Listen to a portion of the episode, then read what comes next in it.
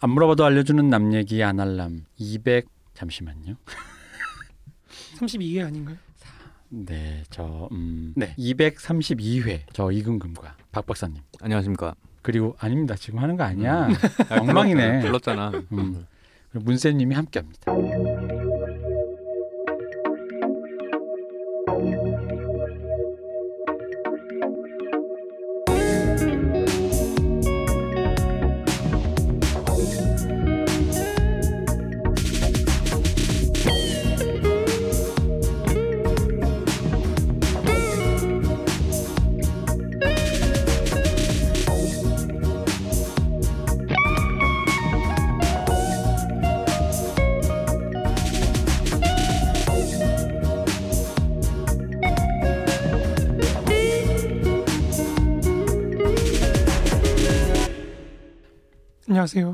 아닙니다. 안녕하십니까 문세님. 안녕하십니까? 안녕하십니까 박 박사님. 네, 안녕하십니까. 엉망인 인트로를 딛고 우리가 왔다.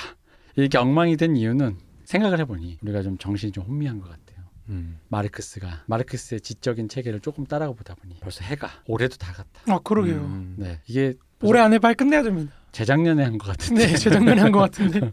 그런데 뭐 올해도 중간에- 일 없이 그냥 훌러덩 가버렸네 진짜. 네. 코로나 이전에 했지만 어떻게든 사실 근데 저는 사실 마르크스가 오히려 이런 생각을 합니다.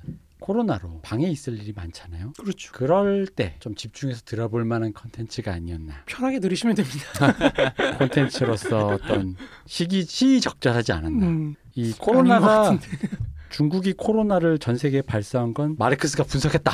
어, 뭐 이런 식으로 대충 아니요, 그런, 그런 얘기가 아닙니다. 음. 대충 이렇게. 어. 아니 마르크스 가 공산당을 하자 그래서 중국 공산당이 전 세계 코로나를 발사했다. 아니 이게 무슨 말입니까? 부르주아지들을 없애려고 아니 아니 아니. 음. 죽이려고 미제국주의 놈들 다 음. 코로나로 그냥 음. 다 그냥 죽여버리려고 맞습니다. 했다. 아, 근데 실제로 요즘 그 중국에서 유행하는 게 마르크스입니다. 왜 그러냐면 이제 코로나가 성공했기 때문에 아니 그건 아니고 효과적 효과를 봤기 때문에 아니 그거 아니고 음. 자기네들이 이제 뭘 해야 될지 모르니까. 아 그렇죠. 예. 예, 이제 요즘 문제가 많죠. 음. 저는 오히려 이게 만약 중국의 음모라면 중국은 되게 당황했을 것 같아요. 이게 동아시아에선 잘 안 먹힌다. 아 이게 전염병 공격이 음. 동아시아에선 잘 안 먹힌다. 음. 음, 근데 서유럽 놈들을 박살내기엔 이보다 좋은 게 없다. 음. 저렇게 마스크를 안 쓸 줄이야. 음. 어, 그러니까 이렇게까지 이럴 일인가? 백신을 되게 격렬하게 거부하는데 그러니까요. 아, 보고 있으면은 아 이걸 뭐라고 얘기해야 될까. 아니 근데 그러면서도 네. 또 중국이 또 이건 물론 중국이 만약에 코로나 발사했다는 전제하에서 중국이 당황했을 게 있을 것 같아요. 중국이 제 생각엔 코로나 발사한 이유는 우리도 과학 기술이 꽤나 올라왔기 때문에 나는 이걸 치트키를 갖고 있어 이런 느낌이었을 텐데 우리 백신 개발된 거 보아 봤지 않습니까? 음. 그걸 보면서 다시 한번 서구 문명의 위대함을 느꼈잖아요. 음, 그렇죠. 네. 거기에서 약간의 그 어, 아 역시 짬에서 나오는 바이브. 네, 그렇죠. 서구 문명이. 음. 그러니까 이게 확실히 내가 보기엔 중국은 그런 걸 좀 연구해야 돼. 초자연 같은 거 있잖아요. 인간 발화 이런 거 있잖아요. 한꺼번에 하루 만에 한 도시가 발화돼서 없어져. 뭐 아니, 왜 뉴욕 시진핑- 발화 이런 거. 시진핑한테 이 중국 혐오 아닙니까 이거 지금 아니 근데 중국을 위해서 내가 이거 뭐죠? 이거 조언하는 거. 황제님에게 드리는 아, 상소예요? 그 상소죠. 이거 조선의 어떤 일개 박해가 상소 이래 이래 이래 가지고 안 돼. 그걸 들은 시진핑이 이제 인체의 신비전으로 이제 아, 그렇죠. 그러니까. 인체 신비요 그런 거. 이, 대, 이 대표님은- 이 대표님이 신비해 신비로워지시는 기적이 네. 내 몸에 신비가 남아 있을까? 만들어 준다니까. 내 몸에 무슨 신비가 있을까? 그 보는 사람만 힘들지 힘들죠. 뭐. 내가 힘들겠어? 아, 난 그렇다. 예, 요즘에 중국의 어떤 지도부가 가장 당황하는 게 오징어 게임의 성공 아닐까. 아, 문화적인 콘텐츠로 음. 이게 밀려 들어오는 걸 보면서 당황하지 않을까. 아이고 보니까 그 중국 알리바바나 타오바오 같은 사이트에서 각종 굿즈들이 어마어마하게 나와서 아? 팔아대고? 있더라고요. 그리고 이제 어둠의 경로로 걔들 다 보잖아요. 아, 그렇죠. 겨- 똑같아요. 중국에서 똑같이 히트하고 있는 중인 건 똑같은데 이제 다만 이제 가시화되지 않을 뿐인 거죠. 음. 그 중- 공산당이 다 덮어버리 이제 매체를 다 막아버렸으니까. 히트한 거는 글로벌 히트인 건 똑같은 것 같고 음. 심지어 어, 더더 이 계급의 문제에 대해서 날카롭게 그렇죠, 다룬 어. 아니 근데 나는 오징어 게임 참 좋은 텍스트라고 생각하는 게 우리는 일단 서구 세계에 편입된 우리로서는 오징어 게임은 어떤 자본주의에 대한 비판으로. 비판으로 음. 읽을 수 있는데 음. 이걸 또 공산당 일당 독재에 대한 아, 비판으로도 그렇죠. 읽을 수 있다. 수용소가 생각나고 이런 그죠? 그래서 음, 아, 그치. 중국 내부의 비판으로도 읽을 수 있잖아요. 뭐, 그렇지. 음. 마치 여기가 신장 위구르인 어, 뭐 뭐, 이런 뭐, 그렇지. 어. 아, 그럴 수 그렇게 생각 되게 끔찍하다 이거. 그러니까 이게 네. 그렇게 생각할 수 있기 때문에 그 음. 텍스트가 참 좋은 텍스트인 거예요. 음. 모두에게 다 이렇게 하지만 이해되는. 우리의 북한은 바로 이것이 바로 남한의 실상이다라고 아, 그렇죠. 또 어. 나만 자본주의의 뭐 네, 김정은 위원장, 김여정 해가지고 그 저기 그 아이디 공유하고 있는 것 같아. 그 사인파. 아, 그. 가- 가족 그거 계정? 해가지고 이거 어쨌든 보긴 봤다는 거잖아요. 내가 볼 때 실시간으로 봐요. 실시간으로 보다가 바로 얘기하면 너무 보고 있는 티가 나니까 음. 한 2주 정도 텀을 두고 얘기를 하더라고 얘들이 보니까. 여정이 너 그 불이 젖은 반니 이거야 갓나 새끼 홀딱 받는 거 이거 반니 오빠 엔딩 봤어? 엔딩 봤어?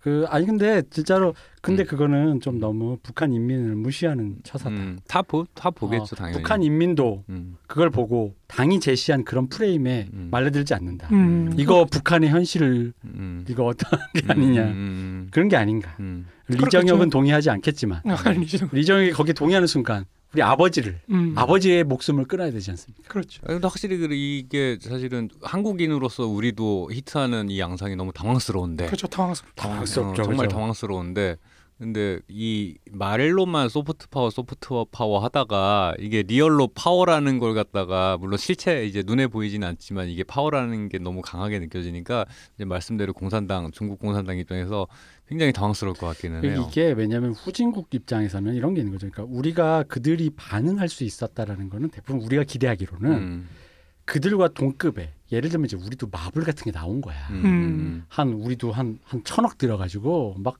우주 날라갔어. 뭐 인공위성 날렸어. 뭐 그런 거잖아요. 그랬을 음. 때와 한국 한국 영화도 이제 마블이랑 같네. 와 음. 똑같고 아니면 뭐 인공위성 날리고 뭐 쟤네 백신 개발 뭐 속도 엄청 이런 건데 오징어 게임은 전반적으로 그런 류의 블록버스터 게임이라기보단 음. 우리한테 굉장히 익숙한 되게 좀 로, 클리셰가 어, 좀 음, 되게 localizing된 클리셰가 많잖아요. 음. 그러니까 우리는 또 약간은 그러면서 싫어 어, 싫어하는 사람들도 많고 우리가 야, 오랫동안 해갖고 늘 잘하던 거를 음. 이제 집약해서 또 했더니만은 이게 그냥 히트를 근데 했으니까. 갑자기 히트를 되니까 음. 그러니까 이제 또 어리둥절한 거지. 음, 맞아요. 우리가 야심을 갖고 예를 들면 왜 우리 그때 20년 전에 태극기 휘날리며 아카데미 외국어 영화상 타기하려고 뭔가 여러 가지 막 수를 쓰려고 했었어요 나라에서. 근데 그런 그때는 이제 아카, 태극기 휘날리면 영화가 왠지 이 정도 만들었으면 아카데미- 일병 구하기에 비빌만하다. 음. 아 그런 그런 거예요? 예, 비빌만하다. 아. 그러니까 이 정도 만들었다. 우리 만듦새가 괜찮다. 그러니까 90년대 문학의 욕심 그 야망이라는 거는 1세기와 최대한 비슷해지는 거. 음. 그렇죠. 뭐 국민 작가 만들죠. 그렇죠. 그런 거 예, 있잖아요. 그런 거였는데 지금은 우리가 잘하는 걸 갖다가 우리가 하던 대로 했더니 어왜 왜 이렇게 좋아하세요? 그러니까. 라가 되는 네. 이거 약간 이세계 클리셰 아닌가요? 네, 그렇죠. 눈떠보니. 예. 그러니까 갑자기 그렇게 된 거죠. 그러니까 네. 이게 우리가 focusing했던 그것을 주목하는 게 아니라 전혀 focusing 안 하는 그냥 우리가 했던 이 비슷한 일이 일본에서도 있었어요. 어. 그 일본에 몇 년 작년인가 재작년에 일본에서도 focusing하는 영화가 막 칸네에 가려고 했는데 갑자기 칸네에서 일본의 심야 드라마, 일본의 심야 드라마라는 것은 30분씩 끊어지는 굉장히 저예산의 음. 배우도 몇 명 안 나오고 딱 봐도 정말 저예산 티가 나는데 30분짜리 심야 드라마를 갑자기 칸는가 어디서 초청을 했거든요. 어. 압축을 해가지고 4시간 어. 분량이 그래서 일본에서도 놀란 거죠. 그러니까 이게 왜냐면 우리가 포커스한 거 있잖아. 왜 고레다 히로카즈 감독도 있고 막 있잖아. 이런 사람들에게 상을 주길 바라는데 갑자기 우리도 잘 안 본. 근데 보면 아마 그분들도 그랬을 거야. 이건 우리 나라에서 맨날 하는 그런 음, 응? 이게 약간 괴테나 마르크스 옛날에 얘기했던 세계 문학의 맞아요. 정의 아닌가? 가장 음. 지역적인 게 가장 음, 세계적인. 네, 그렇죠. 그렇죠. 아이고 저 가장 한국적인 게 그러니까 오징어 게임의 성공 이유를 한국 사람이 제일 모른다. 음. 제일 어리둥절해 하고 어리둥절. 있죠. 예, 예. 한국 사람 제일 그래서 한 오징어 게임에 대해서 어떤 비평적인 그것이 잘 안 나오잖아요. 그러니까 저는 좀 그게 의아스럽더라고요. 저 네. 작정하고 비평하시는 분이 안 계시더라고요. 이게 왜냐면 그것도 웃기 그 그런 게 그렇다고 해서 오징어 게임이 그럼 예를 들어 이런 거죠. 음잘 만들었냐? 뭐 잘 만들었죠. 음. 그럼 이게 주제가 훌륭하냐? 뭐 이만하면 훌륭하죠. 그럼 그다음 이거지. 그럼 다음 질문.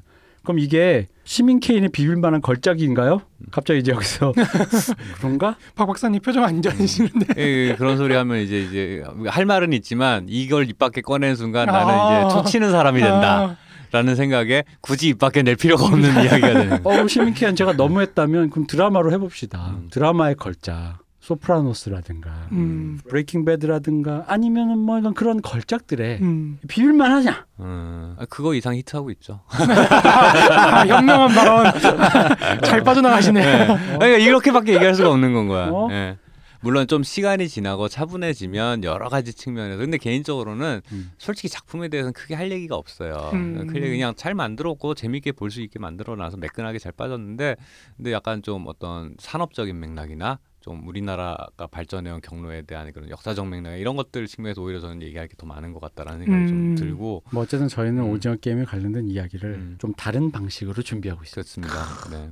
네. 기대가 이건, 됩니다. 이건 내적으로 분석한다는 게 이제 텍스트 내에서 분석한다는 게 제가 볼 땐 큰 의미가 없어요, 사실은. 음. 그냥 보이는 게 달아서. 음. 네. 어떤 징후적인 독해로 예, 사회 예, 외적으로. 예. 그렇죠. 네. 이제 근데 요즘에 그런 작품이 유난히 많아지는 것 같아요. 음, 사실 조커. 조커도 좀 그런 작품. 조커도 그렇죠. 저는 그냥 이 오징어 게임과 음. DP와 기타 여러 가지를 합쳐서 화형 쇼를 하나 준비했어요. 화영 씨.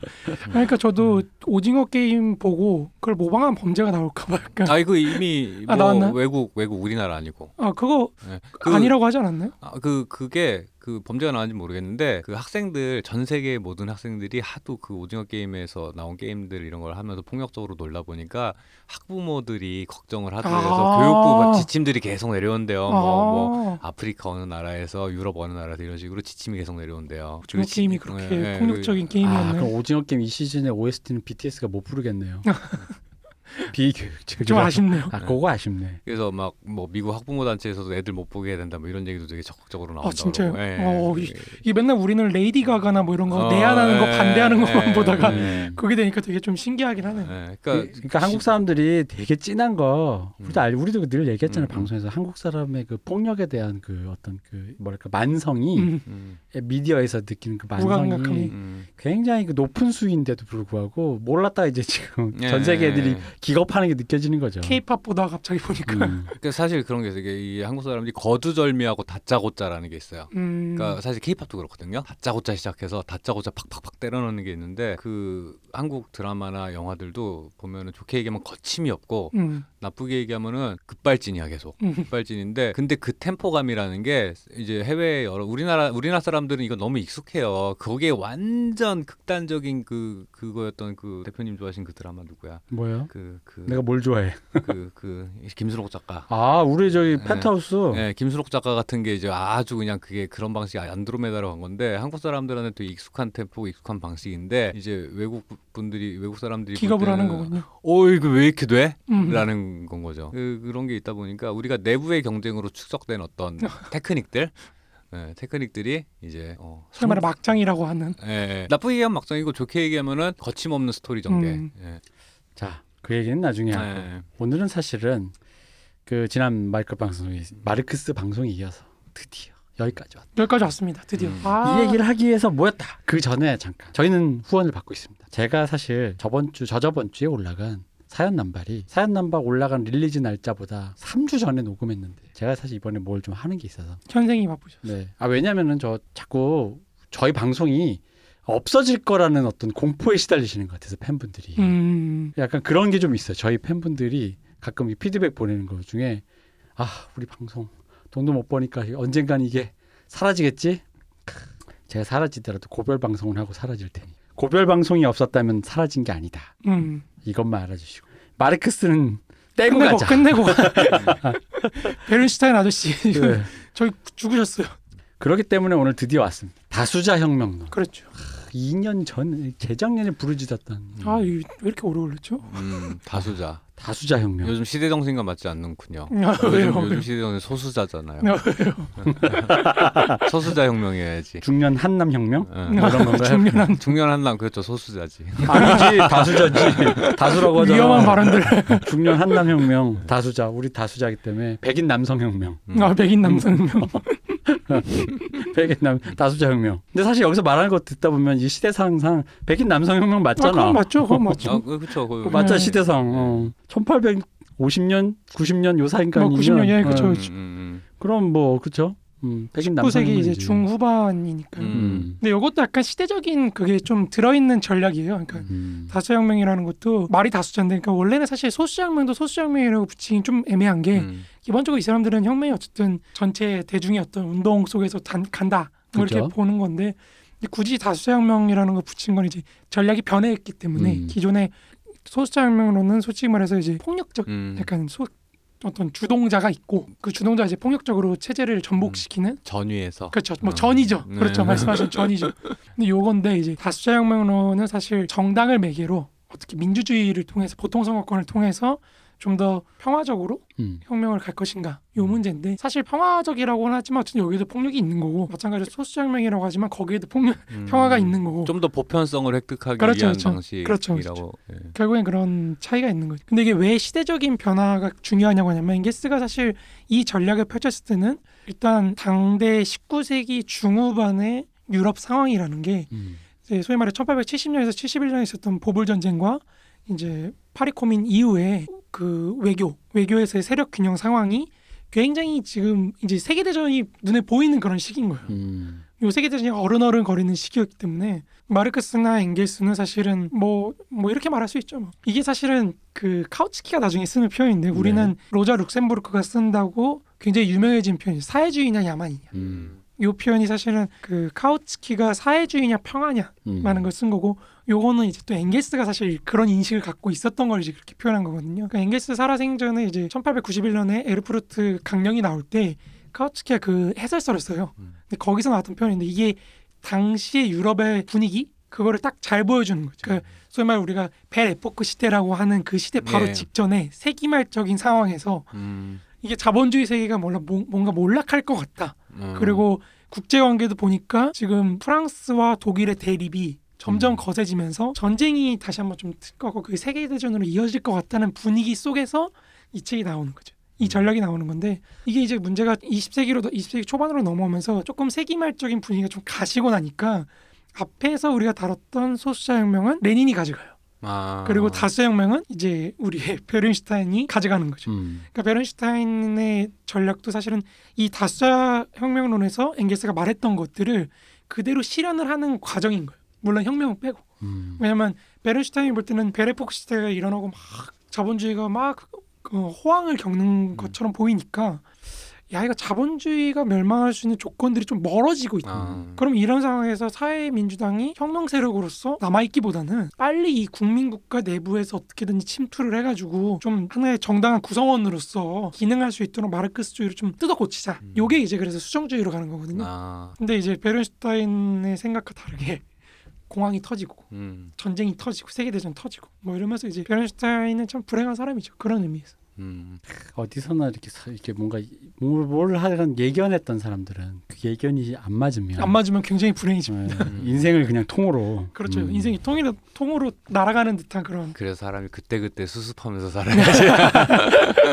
크게 보면 안 돼. 그렇죠. 너무. 그게 안 돼서 어. 그러는 거죠. 근데 사람 마음 속엔 내가 한번 음. 크게 한번 그지? 그렇죠, 그렇죠. 내 나의 예상이 맞을 거야. 어 그리고 크게 한번 세계를 한번 이렇게 할 수 있는 그런 뭐 학문적인 성취를 이룬다거나 음, 그렇죠, 뭐 그렇죠. 예술적 성취를 이런 게 좀 또 있다 보니까 음. 그러려면 또 크게 질러야 되거든요. 음, 맞아요. 맞아요. 근데 질렀는데 이제 안 되면 이제 아, 이게 뭐 아닌. 이게 너무 불행한 거죠. 이 사람 이게 뭐 베- 베른슈타인 얘기 잠깐만 우리 너무 안 했기 때문에 음. 베른슈타인 좀 불쌍한 게 그거죠. 엥겔스는 이제 오늘 다수혁명론 얘기하면서 나오겠지만 민족 국가를 어떻게 그러면 노동자 계급이 침식을 시킬 것인가, 음. 근대 국가라는 것의 기반 어떻게 무너뜨릴 것인가를 고민을 하는 건데 이 고민의 사실 목적은 결국 혁명이잖아요. 그러니까. 사회주의로 넘어가게. 하는. 음. 근데 요 목적은 자기가 볼 때 좀 실현되지 않을 것 같은 거예요. 음. 그러면 이제 밀어놓고 침식하는 거에만 집중을 시키는 거예요. 음. 그러면 이제 프롤레타리아트들이 그러니까 그런 이런 식으로 어떻게 얘기를 하냐면 엥겔스나 마르크스가 얘기했던 프롤레타리아트가 단결하라 뭐 이런 거는 프롤레타리아트가 정당한 사회 구성원으로 인정받지 못했을 때 음. 유효했던 말이야. 그 여전히 어. 나는 음. 그 문세님이 계속 얘기할 때 베른슈타인 말 해줄 때마다 난 사실 베른슈타인 얘기 굉장히 공감하거든요. 다 맞는 말인데 왜 맞는 그렇게 말이에요. 욕먹었지? 그렇죠. 어. 근데 이제 자기가 볼 때는 이제 음. 노동자 계급이 이 정도로 성장했고 또 지적 능력이나 이런 것도 있으면은 음. 어, 사회 정당한 구성원으로서 음. 책임 있는 행동을 하고 음. 그래야 이제 지배 계급으로 올라갈 수가 있지 음. 이런 얘기를 하는 건데 음. 아, 왜 욕먹은지 알 것 같은데. 아실 것 같으세요? 네, 변절자잖아. 아 그렇죠. 무슨 소리 혁명해야지. 그렇죠, 그렇죠. 어, 이게 제도 수능 체제 수능적인 이 태도. 그렇죠. 어, 그렇죠. 안- 체제 수능적이라고 보는 거죠. 네, 나 이럴 사람들. 때 한마디 해줄 수 있어. 언제까지 락만 들을래? 아, 어? 야, 그러면 안 돼. 음.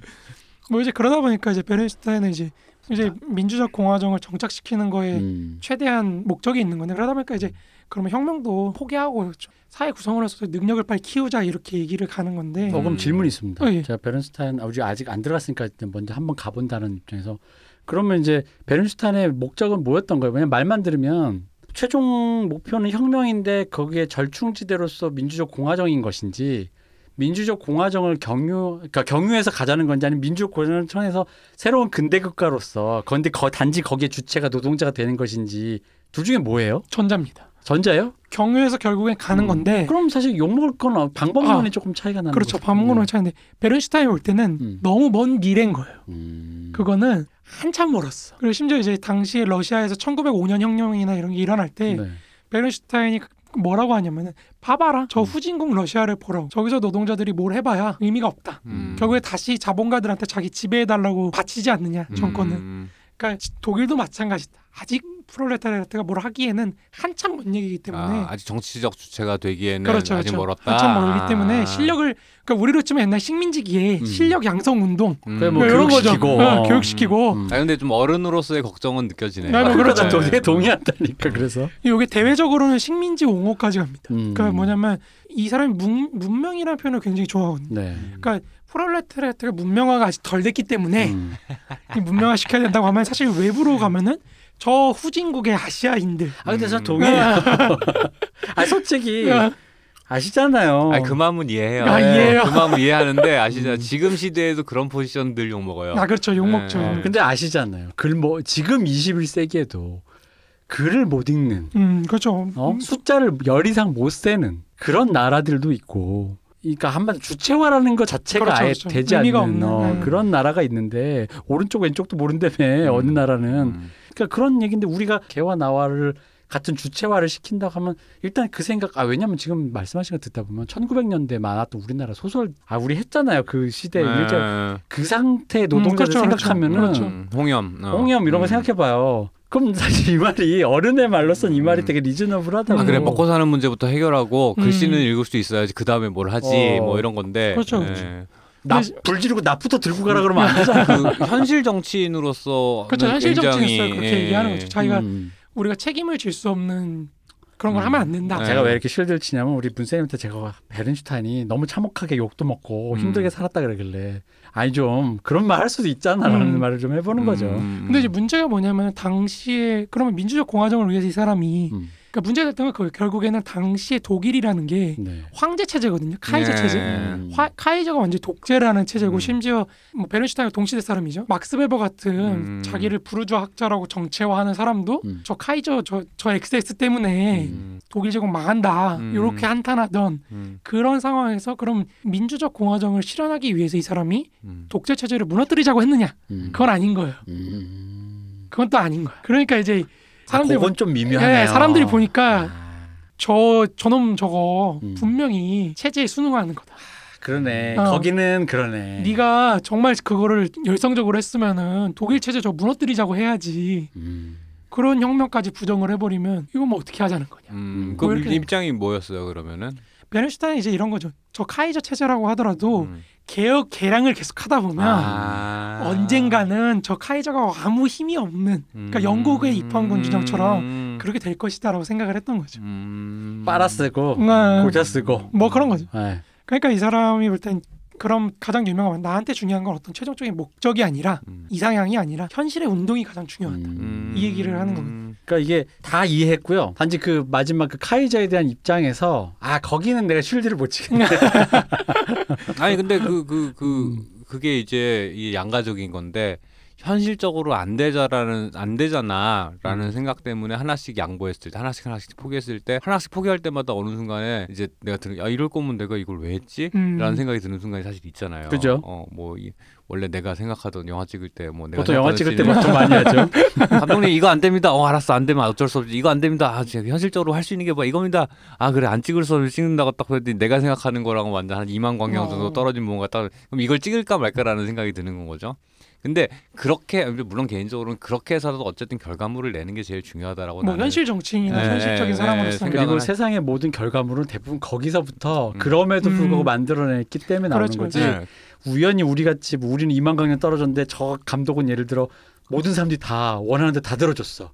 그렇지는 않거든요. 음. 근데 문제는 이제 옆에서 같이 운동하고 뭐 공부하고 이런 사람들은 다들 시민 케인 우리 시민 케인 만들려고 모였잖아. 근데 그렇죠, 나왔더니만은 아이씨 방화 그냥 어, 방화. 방화가 나왔어. 음. 라고 하면은 화나지. 화나죠. 어, 화나지. 그, 그, 그런, 그런 측면에서 왜 욕 먹었는지도 알 것 같고. 근데. 그리고 이 음, 사람이 이제 제일 문제가 그거죠. 결국에 우리의 교조, 음. 우리 종교의 경전이라고 음, 그죠. 할수 있는 마르크스 엥게스가 있지 않습니까? 음. 요거를 이 사람이 딱 양분을 해버려요. 그러니까 아. 초기에 막스 엥게스, 음, 후기에 딱뭐 구약, 나눠버리고 구약 신약 뭐 이런 아, 그러니까 뭐? 그런 거죠. 네. 그리고 초기는 틀렸어. 다 틀렸어. 음. 초기 때문에 그러니까 왜냐면 초기가 좀 더 혁명적이라고 본 거예요. 이 사람은 음, 자기는 후기에 마르크스 엥게스를 추종한다. 음. 이렇게 하다 보니까 이제 그거를 왜곡이네 뭐네 그러면서 이제 또 논쟁이 일어나는 거죠. 그러니까 이게 성경 무오류설처럼요. 어, 맞아, 그런 원- 거죠. 원전에 도전하면 안 돼요. 맞아요, 맞아요. 입장은 다를 수 있거든요. 예를 들어 장로교가 있고 그 있잖아요. 그러니까 입장이 다를 수 있는데 원전에 도전한다. 음. 해석이 다를 수 있는데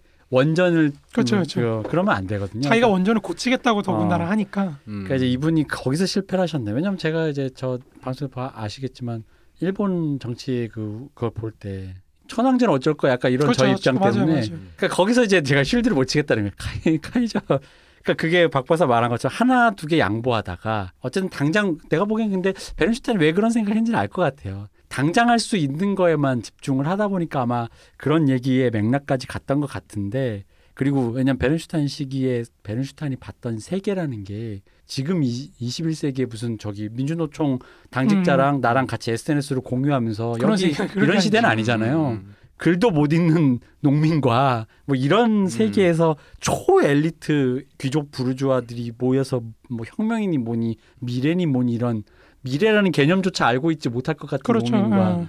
그런 세계와는 완전 우리가 좀 개념이 좀 다를 거니까 음. 그 사람들은 아마 제가 생각하기에 베른슈타인이 하나둘 포기해가는 과정이 우리보다 조금 더 쉽거나 힘들면서도 더 과감하게 했을 거라는 거지. 그 아, 말씀하신 게 이거는, 음. 맞는 게 당시에 그러니까 베른슈타인 볼때 문제는 거예요. 당은 매일매일 개혁 실천을 하고 있거든요. 음. 농민을 포섭하고 음. 뭐 하다못해 농촌에 가서 이거 뭐 돌리고 뭐 이런 거 계속 하는데 음. 요 행동들과 행위와 실천과 당이 내세우는 이념과는 괴리가 있는 거예요. 음. 음. 그러니까 당의 이념으로 이 실천들을 하나로 묶어주질 못하니까 음. 사실상 따로따로 활동가 따로 이론가 따로 이론가들은 음. 카우츠키를 중심으로 베를린 그 음. 엄청난 음. 산업 도시에 모여가지고 자기네들끼리 뭐 술 먹고 뭐 이러면서 음. 하, 내일이면 혁명이 도래하고 이러고 있는데 지금의 수도권 비수도권으로 아, 그러니까 그런 거죠. 지역 그렇죠. 감정 같은 거 그렇죠, 현장 그렇죠. 활동가들 이 현장도 모르는 것들이 그렇죠, 그렇죠, 그렇죠. 막- 그렇죠. 현장, 현장 활동가들은 저 현장도 모르는 것들이 그러니까 특히 당시의 독일 제국이라는 건 남부 독일은 지금도 그렇지만 남부 독일하고 북부 독일하고 달라요. 음. 남부 독일은 옛날 카톨릭 영향이나 이런 게 좀 크다 보니까 사실 우리랑 좀 비슷해요. 좀 사람 느슨하고 약간 이런 게 음. 있고 또 도- 북부 사람들은 좀 엄격한 그 음. 개신교적 음. 전통도 있고 막 이러다 보니까 이 두 지역 간의 차이가 큰 거예요. 음. 남부는 농업지대, 북부는 산업지대다 보니까 음. 이 지역 감정도 좀 있고 음. 그 스크루지 북부 사람이라며. 그러니까 어. 음. 특히 남부의 활동가들이 많아요. 아. 이 남부 활동가들이 상대로. 남부 활동가들이 볼 때 북부 애들은 저 현장도 모르는 것들이 음, 음, 그 잘난 척 오지게 하고 음. 뭐 이러다 보니까 이제 좀 그런 게 보다 보니까 베른슈타인이 이 북부 사람들의 이데올로기를 자기가 좀 꺾어야겠다. 음. 아, 음. 마르, 마르크스 엥겔스의 이론을 왜곡을 해서라도 음. 꺾어야겠다라고 생각을 그렇게 참여한 건데 사실 불행한 건 그거예요. 그럼 남부 사람들이 환호했느냐? 그건 아니에요. 아니지 당연히 아니죠. 아니지. 예. 남부 사람들이 보기엔 솔직히 그런 거예요. 아니 우리는 우리 할일 잘하고 있는데 음, 음. 괜히 네가 분란을 일으키는 바람에 음. 남부의 실천 행위들 하나하나 다 북부 애들이 감시하기 시작했다. 음. 근데 할 수 있을 법한 비판이긴 했는데. 할 수 있으면 그렇죠. 네. 근데 이제 그 사람들이 생각할 때는 어차피 우리는 활동하고 있고 음. 특히 이론에 관심도 없는데 어, 그러니까 어. 이론에 관심도 없는데 그거는 뭐 저기 베를린 니네끼리 알아서 하고 음. 우리는 우리 이거 표 모으고 이거 이거 재미에 들려 있는데 음. 괜히 저 베른슈타인이 뭐 하면서 음. 이렇게 마치 뭐 대단한 새가 있는 것처럼 음. 하니까 그러면 당연히 전 정통파로 몰린 사람들이 공격적으로 할 거 아니에요. 음. 그래서 그럼 괜히 중앙에 지원도 못 받게 하고 막 이렇게 하다 보니까 베른슈타인 입장이 좀 난처해집니다. 음. 그러니까 이런 게 있다 보니까 이 사람이 점점 당에서 조금씩 소외가 되기 시작해요. 당을 그렇게 사랑했는데 아 그렇죠. 그렇게 되죠. 이거는 어쩔 수가 없어요. 그 아, 나중- 듣다 보니까 이분이 정치력이 없으시네. 정치력이 없는 거예요. 음, 네, 그죠. 네. 문제가 그 네. 그러니까 나중에는 이 사람이 그 바이 바이마르 공화국이 세워지잖아요. 그러니까 그때부터는 이제 엥겔스가 말했던 우리가 여태까지 했던 그 공화정의 삼류에 따라서 입헌적 공화정 그리고 민주적 공화정, 음. 사회적 공화정이 있을 때 이제 이 민주적 공화정까지는 온 거잖아요. 음. 그죠. 그럼 이제 사회적 공화정만 하면 되니까 음. 이거 이제 자동적으로 갈 거다 독일도 음. 독일도 민주화 되겠지 그러면서 바이마르 공화국을 지키려고 막 하는데 문제는 그거죠 베른슈타인이 옹호했던 게 사실은 독일 3인당이 민족주의에 감염되어가는 과정인 거거든요 음. 점점? 음. 그러다 보니까 독일 3인당에서도 이 바이마르 공화국을 싫어해요 왜냐면 저거는 우리 독일 제국의 수치라는 거죠 음. 외국 애들이 강제로 심어놓은 그런 거기 때문에 아 그럴 수 있겠다. 그 당시 우리 유럽의 왕족의 계보도를 보게 되면 다 연결돼 있죠 음. 우리나라 사람의 우리나라 지배자라고 인식 안할 음, 수도 있겠네요. 안 할 수도 있는 거죠. 어. 그러다 보니까 이 공화정을 그래서 베른슈타인이 계속 지키려고 음. 야 우리 베르사유 조약이나 이런 거 지켜야 된다 음. 3인당이 이런 얘기를 했더니 또 이제 역적이네. 역적이죠 그. 민족 반역자 어. 민족 이거 반역자 거의 뭐 진짜 음. 우리로 치면 거의 뭐 식민지 근대화로 그렇죠. 뭐 약간 그런 거죠. 그렇죠. 그런 거죠. 음. 그러니까 어. 이 사람이 볼 때는 외부로부터 들어왔든지 어쨌든 다 아, 이해됐어. 이분이 다 이해했어. 다 이해했어. 정치력, 정치력이 없는 것도 없는 거고 약간 좀 눈치도 없으시고 눈치가 없는 거죠. 아니 그리고 이게 기본적으로 성정이 내가 봤을 때 지금 학문적 추이를 보니까 기본적으로 사람이 온건한 사람이야. 맞아요, 맞아요. 음. 온화한 사 근데 온화한 사람들이 원래 이게 약간 정치력이 없어요. 왜냐면 선명한 매력적인 포인트를 안 주거든. 음, 죽여야 한다. 음. 없애자. 이거 락킹한 맛이 없잖아요. 알잖아요. 맞아요, 이런 사람들이 맞아요. 재즈 같단 말이야. 좀, 좀 어쨌든 조직을 운영하고 굴린다라는 건 정, 아, 싫어도 조- 정치공학적인 판단을 해야 될 맞아요, 때라는 맞아요. 것들이 있는데 보니까 말씀하시는 포인트나 시점들이 다 안 좋은 시점만 그, 건드리는 마, 거죠. 그 말을 하면 절대 안 되는 타이밍에 그 말을 하는 맞아요. 그리고 이분이 지금 하고 싶었던 걸 쭉 보니까 피하 구분을 해야 될 시점에 피하 구분을 갑자기 맥락을 설명하는 사람인 거지. 맞아요. 음. 아니 그게 또 그렇게 볼 문제는 음. 아닌 게 이런 거 있잖아요. 그리고 이제 자기는 정직하다고 생각하는 음, 거죠. 음, 근데 옆에서 보면 속이 터지는 거죠. 그걸 보고 있으면. 음. 우리 이런 사람 많이 봤지 않습니까? 네, 그러신 분들 많습니다. 네, 그, 많습니다. 실제로 그런 분들 여전히 불행해요. 그 이런 맞아요. 분들이 아. 중요한 게 레닌처럼 이렇게 선명하게 해서 정치력이 있어야 되는데 이런 분이 선명하지 못하다 보니까 마지막에 깨달아야 자기도 선명해야 된다는 거. 그래서 마지막에 음. 급발진하잖아. 아, 요 맞죠. 뭐 교수님이라든가 아, 그렇죠, 그렇죠. 이런 분들이 마지막에 노년에 급발진한다고요. 맞아요, 맞아요. 네. 나를 무시해왔던 어. 것들 하면서 이제. 어, 그런 원- 원한 생겨가지고 어. 근데 이 양반은 그렇진 않고 음. 이제 당을 사실 그 정도로 사랑했는데 음, 그러니까 자기 스승이고 인간관계도 다 포기할 정도로 음, 그렇게 어떻게 당이 좀 잘 됐으면 하는 그거였는데 당에서 거의 노인네 취급받죠. 뒷방 노인네 취급받고 이제 음. 물러나서 있다가 음. 이제 카우치키하고 말년에 다시 화해를 해요. 그 음. 화해하고 둘이 모여가지고 그래도 당이 결국에는 사회주의 승리로 갈 거라고 자기 믿는다고 이렇게 얘기하고 돌아가신 다음에 한 6주 만에 이제 히틀러가 집권하죠. 그리고 그리고 3인당이 없어지죠. 아니 근데 있- 어. 그분이 생각하는 아직 멀었다라고 얘기하는 그 거리가 예를 들어서 100년, 200년이면 저는 틀리지 않았다고 생각을 하고 지금 그, 그 시점보다 100년이 지난 현재 시점에 어쨌든 그분이 생각한 국가와 그래도 많이 비슷해졌잖아요. 그때 음, 당시 그렇죠, 같은 경우는 그렇죠. 그러면은 뭐 앞으로 200, 100년 후에는 또 어떻게 될지 모르는 거니까. 나한테 베네핏이 없잖아요. 지금 그 얘기하는 거예요. 내 현생에 베네핏이 없다고요. 너님 21세기 네가 아이폰으로 BTS 듣는 건 내가 상관할 바가 아니고 아, 이런 서인배 같은 바로 그렇게 되는 거야. 그러니까 그런 말 했다가 이제 소입하는 거죠. 근데 카우치키가 그래도 이런 말은 했겠네요. 위스키 한잔 하면서 너가 왜 도끼로 안 죽었는지 알아? 독일이 선진국이기 때문에. 하지만 네가 유태인이면 내 후년쯤엔 가스실에 가겠지. 아, 카우츠키는 이제 그 다음에 히틀러 집권해가지고 도망가다 죽죠. 음. 탈- 독일 탈출하다가 이제 음, 병을 얻 가족들 다 잃고. 음, 그러면서 이제 3인당은 공중분해되고 이제 베른슈타인이 평생을 바쳤던 당은 이제 끝나는 거죠. 음, 그리고 좀 독일의. 인재는 미국이 흡수하고 그렇죠. 음. 미국을 바로 이겁니다. 그렇죠. 그리고 이제 자기가 가장 끔찍하게 생각했던 러시아가 음, 음. 동독을 차지하고 이제 음, 그렇죠. 그러면서 나라를 세우고 음. 뭐 이런 끔찍한 공산주의 종주국이 돼 버리고. 그렇죠. 어쨌든 이제 제가 볼 때는 굉장히 불행한 사람인 거죠. 자기한테 좀 정직하고 됐던 사람인데 음, 왜 그렇게까지 됐을까 좀 그런 거죠. 그러니까 이게 너무 그 정치와 학문이라는 그 실제와 자기 이상의 그 어떤 그런 부분을 거기 너무 걸쳐 있으셨어. 음, 약간 그런 거. 차라리 음. 학계에만 계시던가 당의 활동가로서만 있는가는 이런 입장이 있어야 되는데 내가 보기에는 일단 그게 거기서부터 시작이 시작점은 일단 패착인 것 같아. 이론가이자 현장 그 당시에는 그럴 수밖에 없었을 음. 것 같긴 한데 그게 좀 패착이었던 것 같고요. 그 다음에 이제 아까도 얘기했지만 선명함이 전제하지 않은 되게 온화한 성품의 사람이라면 결국 그 타이밍에 내가 그렇죠. 제일 질러야 되는 타임에 어. 갑자기 설명을 하니까 그러니까 음, 이게 필요하다고 남들이 욕을 하면 갑자기 거기서 멈 잠깐만 얘도 사정이 있어. 음, 음, 음, 이게 뭐냐면 오징어 게임의 성기훈이가 아. 걔 엄마 지갑까지 털어가는 쓰레기 남자인데 얘가 왜 그럼에도 불구하고 하면서 감독에게 변명을 해줄 때 음. 그게 불편한 사람들이 있단 말이에요. 그 바로 그런 일을 당하는 거죠. 그러니까 이제 아마 그 당시엔 좀 더 그게 더 선명했을 것 같고 우리도 학교 다닐 때 동아리 단위에서 이런 류의 얘기들 하다가 이제 논쟁이 붙을 때 생각을 해보면 그 좁, 좁은 뭐 한 2, 30명도 안 되는 그런 좁은 동아리에서 얘기를 해봤던 걸 생각하면 충분히 거의 뭐 역적 취급받는 건 뭐 제가 음. 보기엔 뭐 근데 이게 정치가 근데 참 잔인한 것 같아요. 그런 그죠? 면에서 예, 예. 그죠. 그 베른슈타인 공격하는 걸로 룩셈부르크가 굉장히 뜨거든요. 음. 아 그래요? 네, 아. 그걸로 이제 또그 사람이 이제 사회주의냐 아니면 혁명이냐 개혁이냐 이거를 음. 비판글을 쓰거든요. 음. 그걸 써가지고 이제 베른 룩셈부르크가 이제 공산당 내에서 이제 환호받는 음, 베른슈타인 묵사발을 만들었다 음. 이러면서 이제 음. 환호받고 그러는데 그 로자 룩셈부르크가 이제 스파르타쿠스 당이라고 이제 저 극좌 쪽또 음. 정당을 만들어 자기가 또 음. 조직을 만들어 가지고 이제 폭력 혁명을 일으키려고 하다가 3인당 정부한테 살해당해요. 음. 그래요. 그래서 옛날에 저희끼리 농담한 적 있어요. 학창 시절에. 그때 베른슈타인 얘기는 안 했지만 베른슈타인까지 얘기하면 재밌었겠다. 그러니까 당신의 당신이 죽을 때 당신의 마지막 직업이 무엇이었느냐. 음, 루- 저그 로자 룩셈부르크는 테러리스트였고 그렇죠 테러리스트죠. 다들 그 얘기 마르크스는 모모였고 그리고 되게 처참하게 살해당. 그렇죠 너무 처참하게. 근데 살해. 어느 시대나 그런 종류의 그런 사실 과격함이라고 표현할 수도 있겠지만 사실 그 과격함이라는 것에 사람들이 끌리는 건그 낭만성이다 음, 보니까 그렇죠, 그렇죠.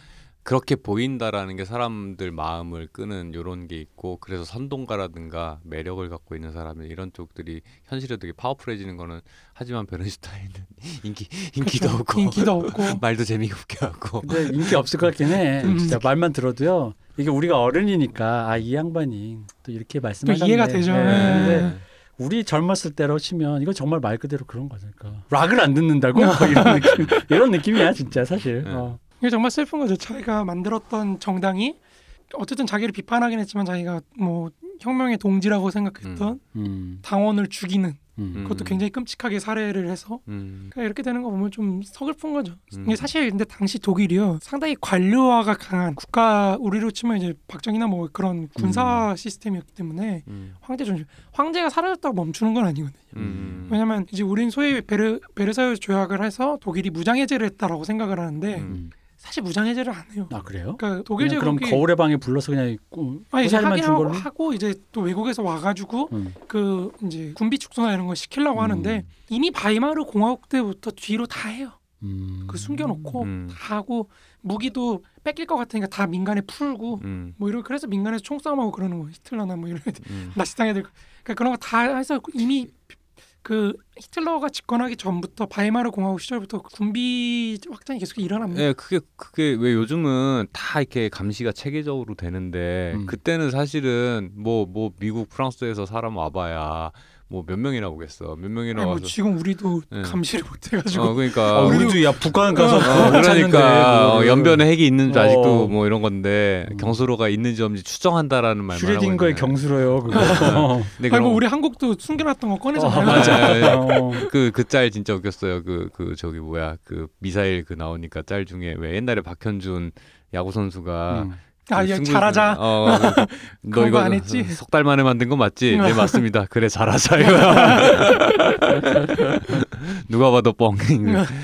그, 그, 그, 그러다 보니까 이제 그냥 베를린이나 이런 수도권 외곽만 나가면 숨길 데가 너무 많으니까 실제로 그랬었다라는 걸 얼핏 본 것 같기는 그럴 것 해요. 같아. 예. 뭐 지금도 안 되는데 뭐 그게 네. 뭐 되겠어?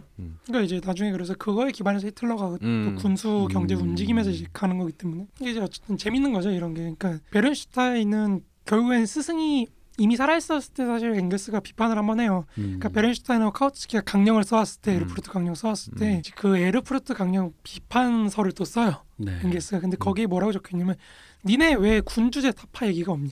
음. 니네 이런 식으로 하면 결국에 전쟁 난다. 음. 요 얘기 하거든요. 음. 근데 딱 그대로 사실 전쟁이 터지니까 음. 되게 그- 그런 것 같은데 사실 제가 생각해도 그 정도 위치에 올라가면은 사실 보이는 게 좀 어, 그쵸. 다르죠. 음. 그 정도 공부하고 음. 심지어 앵겔스는 자기가 직접 혁명해서 군대 지휘하기도 하고 그랬던 사람이다 보니까 음. 근데 저 궁금하긴 해요. 근데 유럽적 현실에서는 그 프랑스 혁명도 봤잖아. 군주제는 그러니까 다른 우리나라의 조선 왕조랑 좀 다르게 음. 걔네 그, 맹, 그 걔네 프랑스 혁명 그거를 애들이 드라마 끌려 한 이유가 단순히 프랑스 망한다가 아니라 내 친척이 좀 잘못된다. 내 내 내내 딸이 음. 내 우리 사촌녀 이런 식의 어떤 자기들끼리 그 상층끼리 연결돼 있는 그런 어떤 것에서 오는 그 외부적 압력.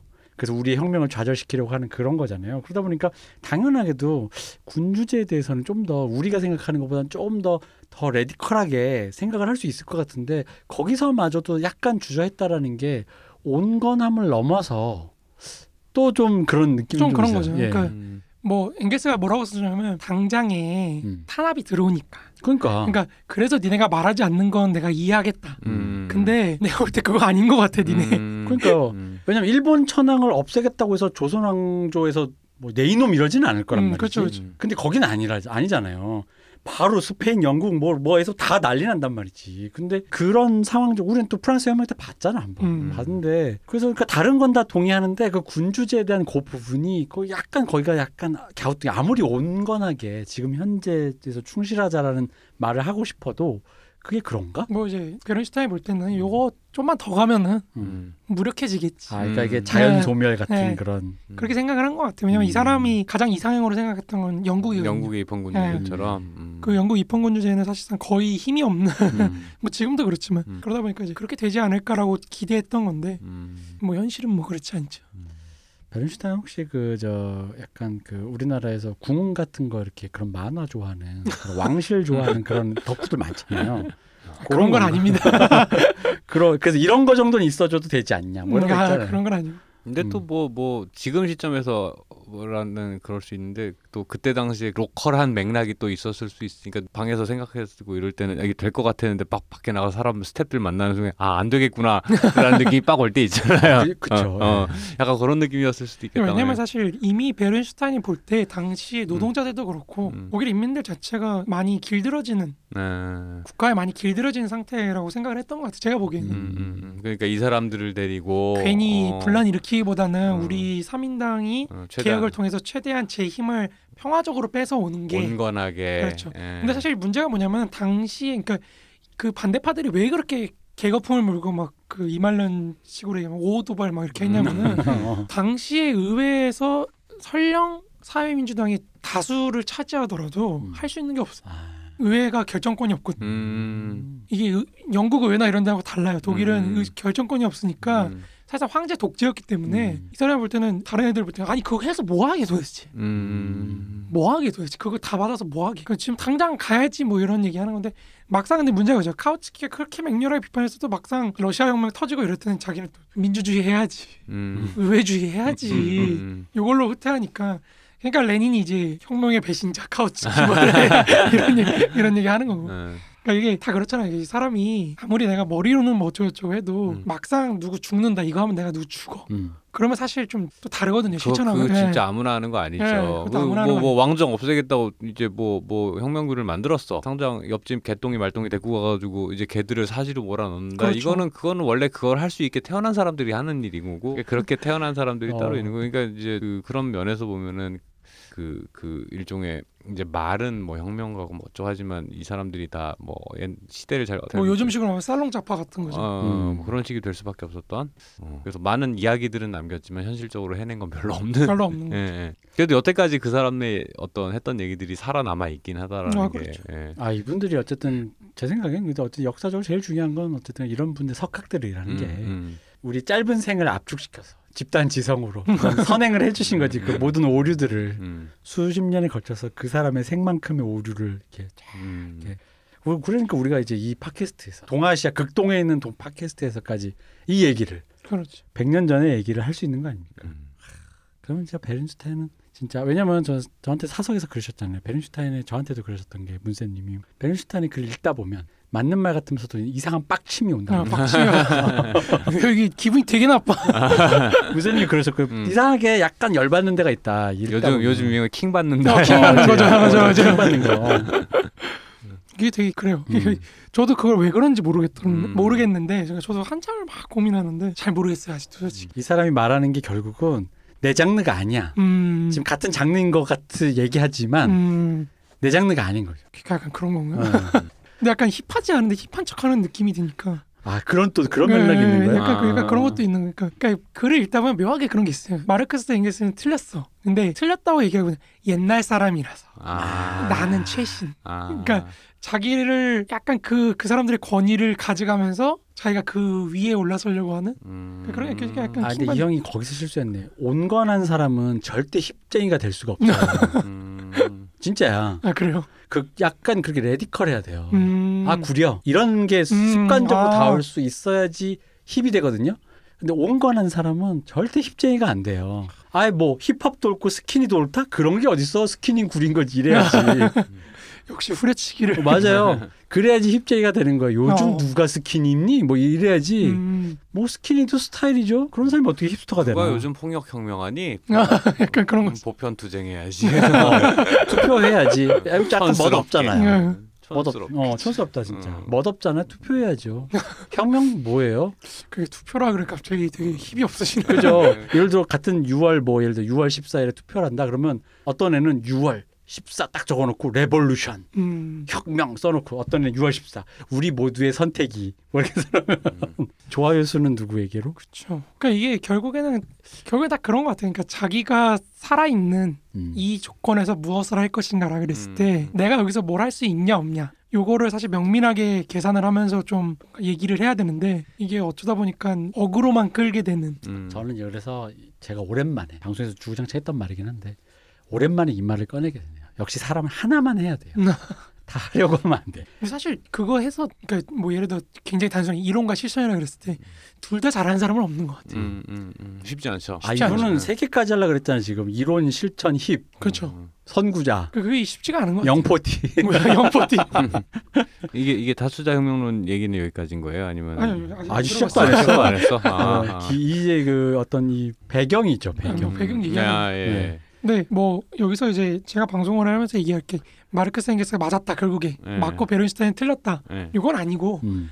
사실 그 세계대전이 일어난다는 거는 굉장히 시대적인 분위기예요. 그냥 음. 당시의 유럽 애들이 음. 왜냐면 이게 사람이 생각하는 게 비슷비슷해요. 그러니까 당시 독일이 딱 뜨면은 제가 옛날에 방송에서 말씀드렸지만 세력균형 개념 음. 얘기할 때 말씀드렸지만 한 18세기 후반부터 19세기 초중반까지만 해도 프랑스 인구가 전체 유럽에서 차지하는 비중이 20%예요. 음. 그러니까 지금의 중국하고 비슷하거든요. 네. 중국이 차지하는 인구 비중하고. 그러니까 그러면 당연히 프랑스가 가장 주목받는 국가일 수밖에 없죠. 음. 음. 근데 이미 19세기 중후반이 돼버리면 독일 인구가 프랑스를 역전합니다. 음.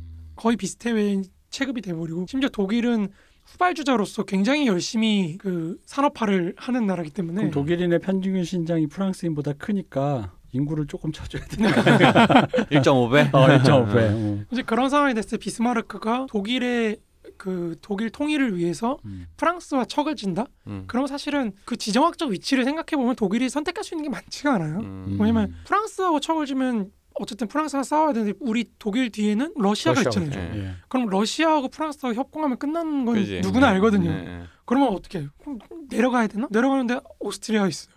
음. 거기를 뚫고 내려갈 수는 또 없거든요. 음. 그러면 사실 할 수 있는 건 위로 가야 되는데 위에는 영국이 북해로 가려 그랬더니 네. 자리 잡고 있잖아요. 음. 그러면 할 수 있는 방법은 프랑스를 고립을 시키기 위해서 러시아를 달래주고 음, 영국하고 친해지고 음. 그 오스트리아도 좀 이렇게 가까워지고 음. 그죠. 그러니까 이런 거밖에 선택할 수 있는 게 별로 없어요. 사실 할 수 있는 게 음. 정해져 있기 때문에 그런 상황에서 이제 마르크스가 볼 때는 네가 프랑스를 쥐어팬 이상 음. 언젠가는 러시아하고 프랑스하고 연결되면은 그 이게 연결되는 건 경제적으로 보면 되게 뻔하거든요. 음. 그 네. 독일이 돈을 제공해주지 않는 이상 프랑스 자본들이 대부분 러시아에 투자되어 있는 상황에서 음, 음. 우리 뭐그 경제적인 연결 관계가 정치적인 동맹으로 이어지는 건 뭐 금방이고 음. 또 영국은 독일의 어떤 발전을 굉장히 위협적으로 바라보고 음, 있었기 음, 때문에 음. 뻔한 거거든요. 그러니까 그런 의미에서 세계 대전이 굉장히 필연적인 어떤 측면이 있는 거고 그거를 베른슈타인이 예상을 못했느냐 그것도 아니고 음. 알고 있었는데 자기가 그거 하려는 게 지금 이 상황에서 내가 뭘 해야 되지 하다 보니까 그렇게 된 거죠. 근데 어쨌든 뭐 좀 불행한 삶을 살았다 제가 볼 때는. 음. 충분히 불행했을 것 같고 네.